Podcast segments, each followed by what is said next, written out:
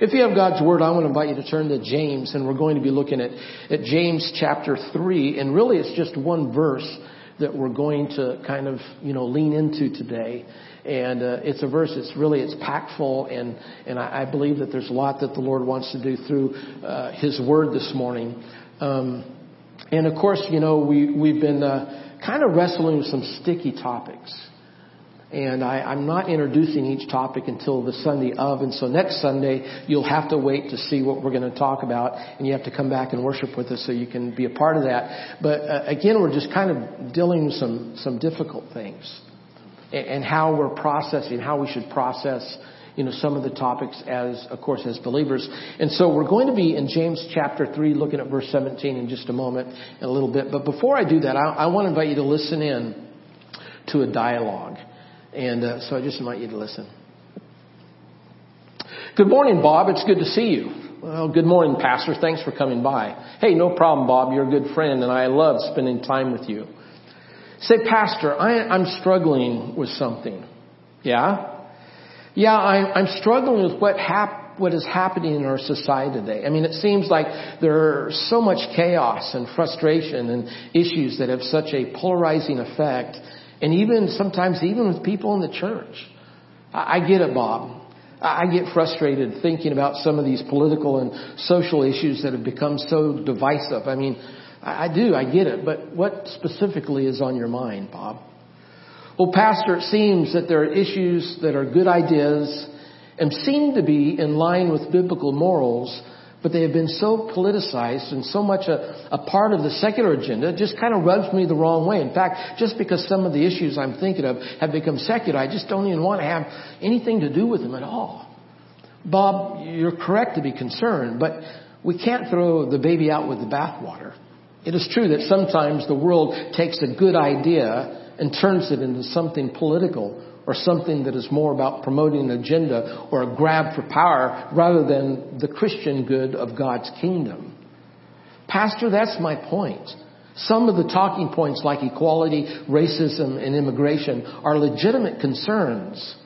But these concerns oftentimes stand on the same platform or lumped in with other interests that are not biblical. I guess the rub for me, Pastor, is it's people's motive.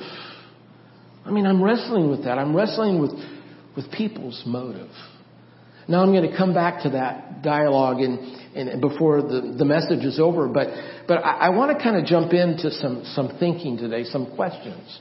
Like, like what do we do? I mean, where are we at? Remember, last week we were talking about, you know, loving our, our Muslim neighbors. We're talking about, you know, loving that Buddhist neighbor or, or you know, that, that, that there is this call that we are to love. In fact, someone said, and I love this quote, that compassion is the most direct proof of love.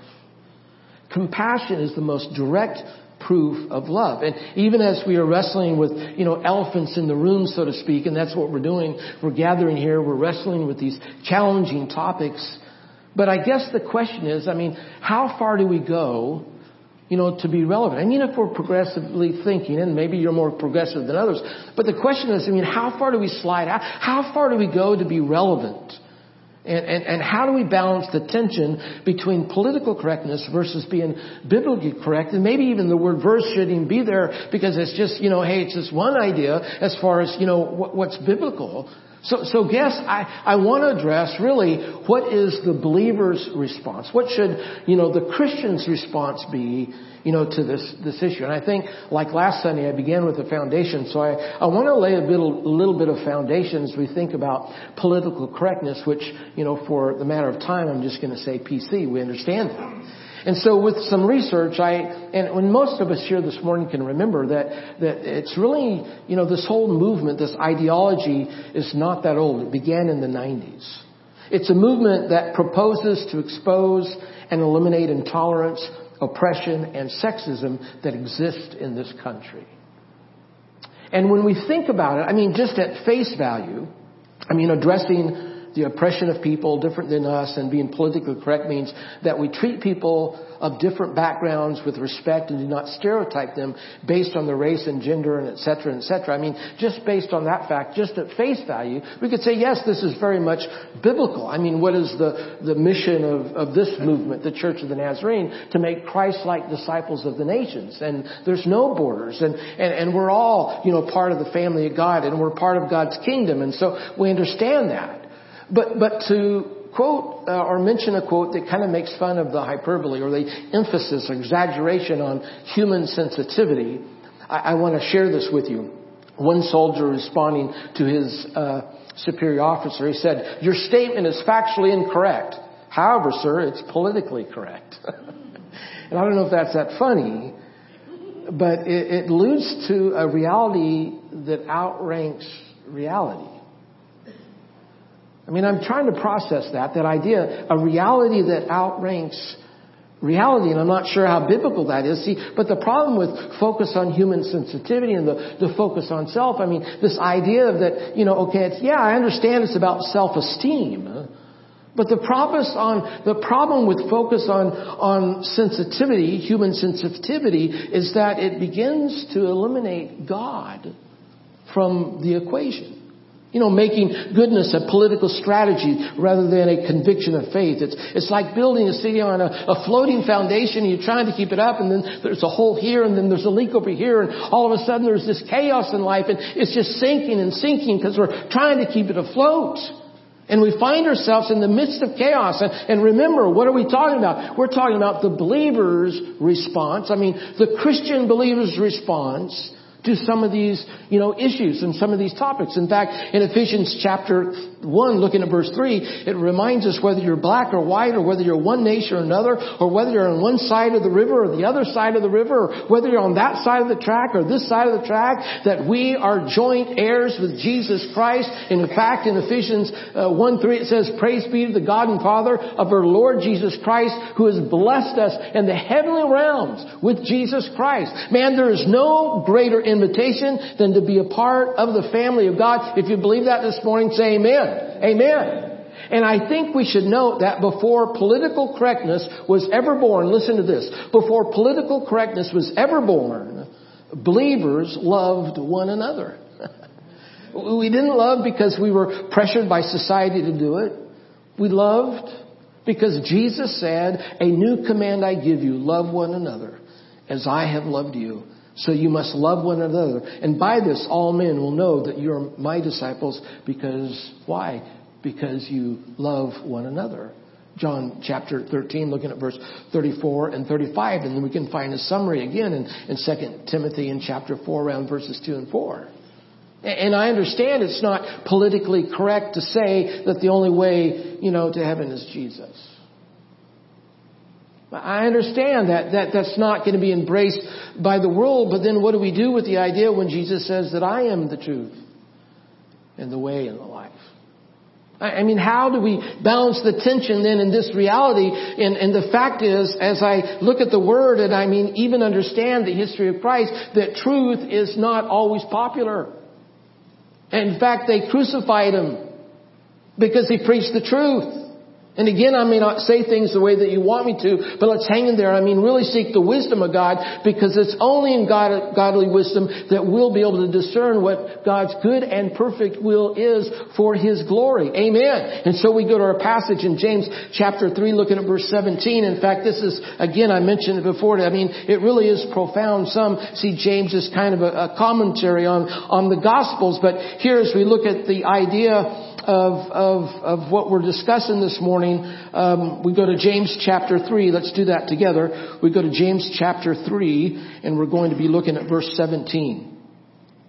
But the wisdom from above is first pure, then peaceable, gentle, open to reason, full of mercy and good fruits, impartial and sincere. Now remember, pre verse 17, just before this, uh, James was talking about earthly wisdom really demonic wisdom. And he was talking about wisdom that was not from above and, and how that is not the wisdom that we seek as believers.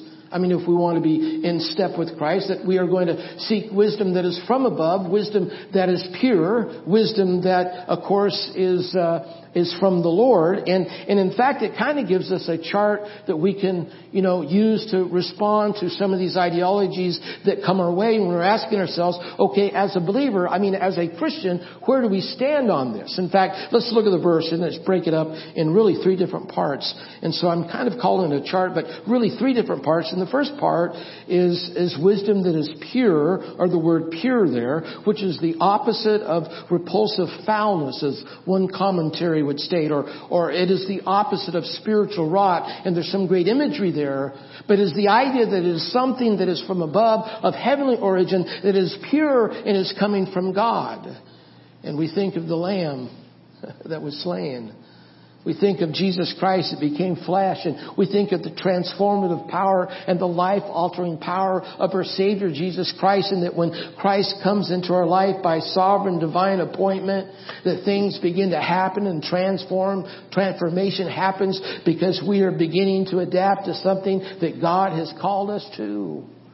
I mean, if there is adaptation that is to happen, should we not be adapting to the righteousness and the holiness of God? Should that not be the adaptation that, that happens in our life that is right and true? I mean, I guess the question is this, are we shaping and informing our culture, or is our culture shaping and informing us? And you say, well, how can we really shape our culture? I mean, that's a, a pretty big impact.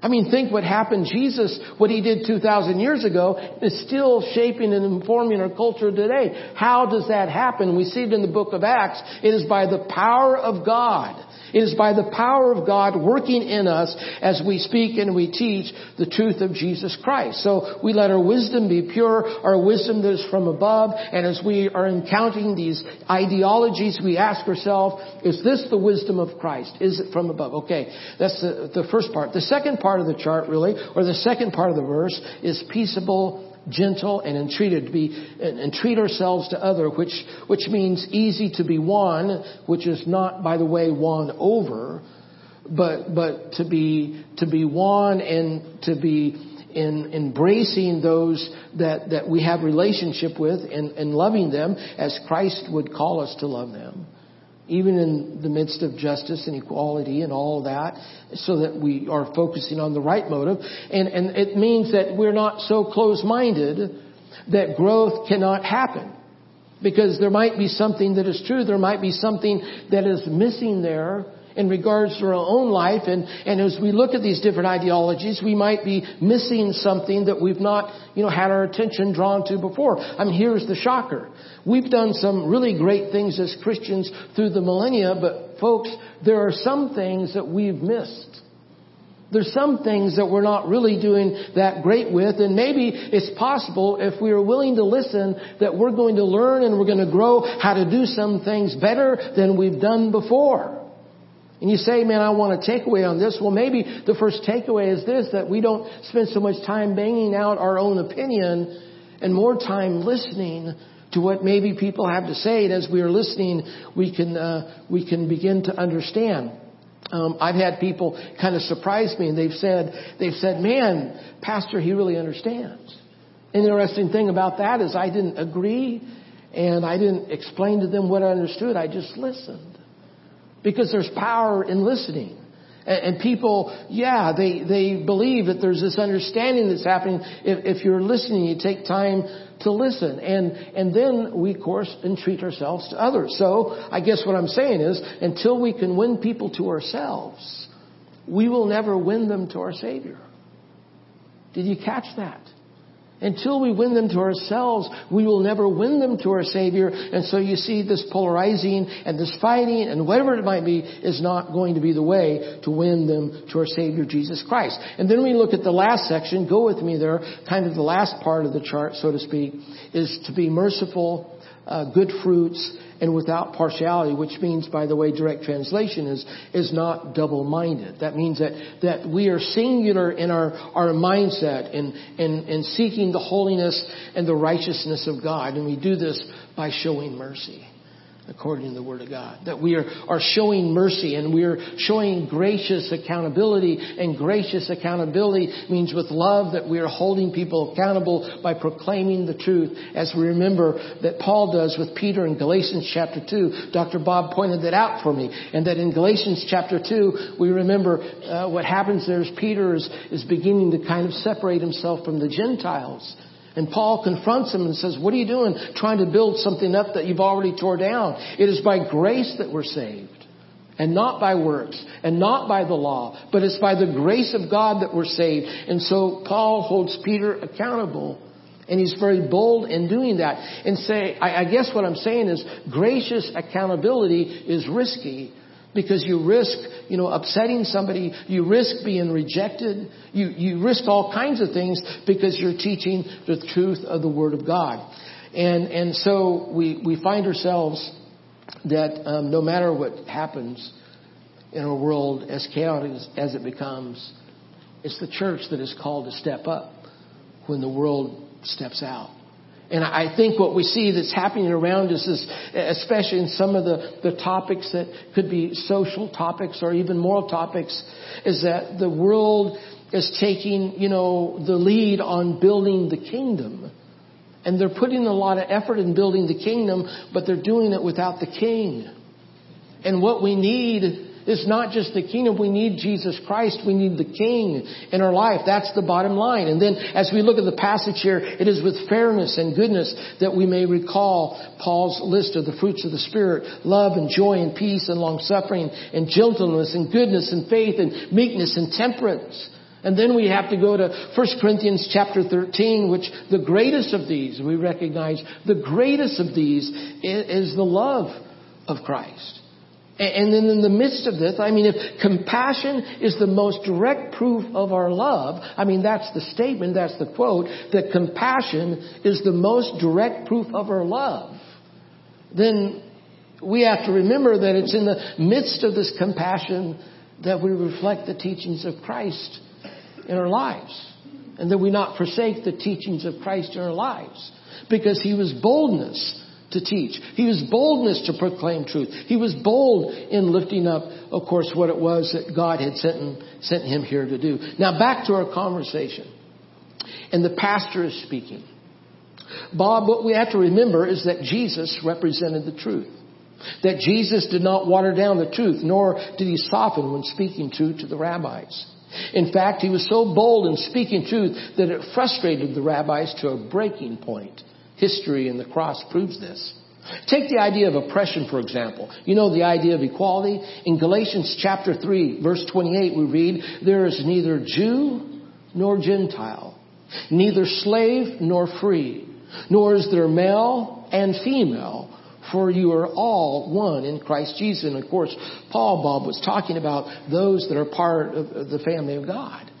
And then we have to look also at Ephesians chapter 6, Bob, because here we read that the children are to obey their parents and slave their masters, but then what he does, Bob, is he, he switches it back around and, and he says, fathers, don't exasperate your children. Masters, you're not to mistreat your slaves.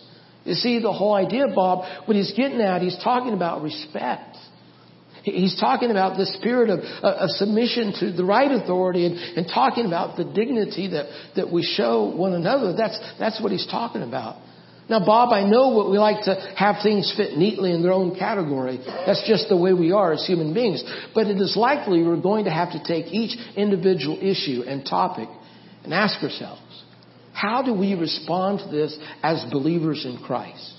How can we be compassionately loving as Jesus would be, but yet faithful to the teachings of Christ?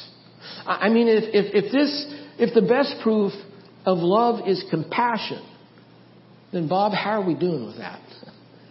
How are we doing with compassion? Pastor, I get it. I really do. You're saying that we should be like Jesus. We, we should really be like Jesus. And this does not always fit neatly into a box or a political category.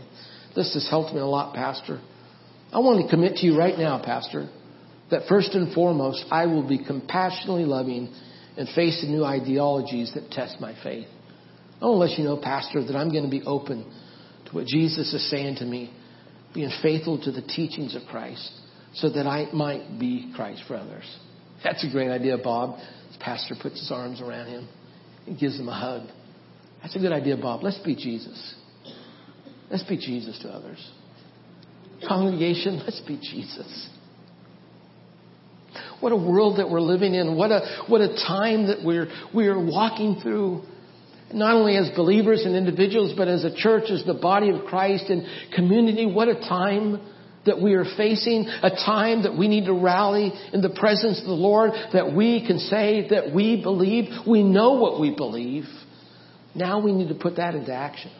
Now, now we need to put that to shoe rubber and to live out that belief and to live out that faith and to live out that love for the glory of God, that God might be lifted up and glorified as we become the church that God has called us to become. And I, I don't know what the Lord is speaking to you about and how He's been moving your heart. But I, I know this. I know that the enemy is the author of chaos and confusion and the enemy loves to cause problems. But in the name of Jesus Christ, I want to say, enemy, get behind us. Because God is a God of order. He wants to bring peace. He wants to bring unity. And I don't know what the Lord wants to do in your life. I know He wants to bring peace. What a simple thought. God wants to bring peace to you. I, want to invite you just to bow your heads for just a moment and close your eyes. Precious Father in heaven, I know that, that Lord, that you're speaking and you're moving in that heart right now. I pray, Father, for that marriage. And maybe they've They've been through a time that's kind of been stressful and they need peace. I pray, Father, peace for the marriage. I pray, Father, for that home and it seems like people are maybe and family members go in different directions. I pray, Father, that you'd bring peace and order to that home this morning. I pray, Father, for, yes, our nation. I pray that, Lord Jesus, that, that there would be peace it would begin to just drape over this nation that Father in heaven, that as the church, that we would know what it means to be your people. I pray that Father in heaven, that we would rise to the challenge and that we would be your voice. And then in a spirit of unity, God, that we would proclaim the truth. That we would not ignore your teachings, but we'd follow you, Jesus. Yes, that we would be you, Jesus, for your glory in the midst of whatever we're going to face. And maybe this is so real that there's somebody in this room today that's going to be going into a very difficult situation this week. Maybe they have coworkers that are just anti-God. I pray, Father, that you would give that one the spirit of peace. Give them the right words. May they be as gentle as a dove and wise as a serpent as they share the truth of Jesus Christ with their coworkers. As they share the truth of Jesus Christ with their neighbors. Maybe we, may we be faithful, Father, to your call. May we be faithful to your, your anointing as you ordain us as your church, as your believers, to live out our faith the day to day, Father. I believe it can be done. Yes, there's some challenging things going on. Yes, there's some sometimes polarizing topics. But Father, it's you that we recognize. It's our Savior Christ that we lift up today. And so, Father, we lift you, we worship you, we praise you. Thank you, Lord, for giving us wisdom. Thank you, Lord, above all else, giving us the evidence and the proof of love. And that's compassion. And so, Father, I pray that you just speak to that one right now. Give them pieces. They learn to live their faith out. We pray all these things in Jesus Christ's glorious name. Amen.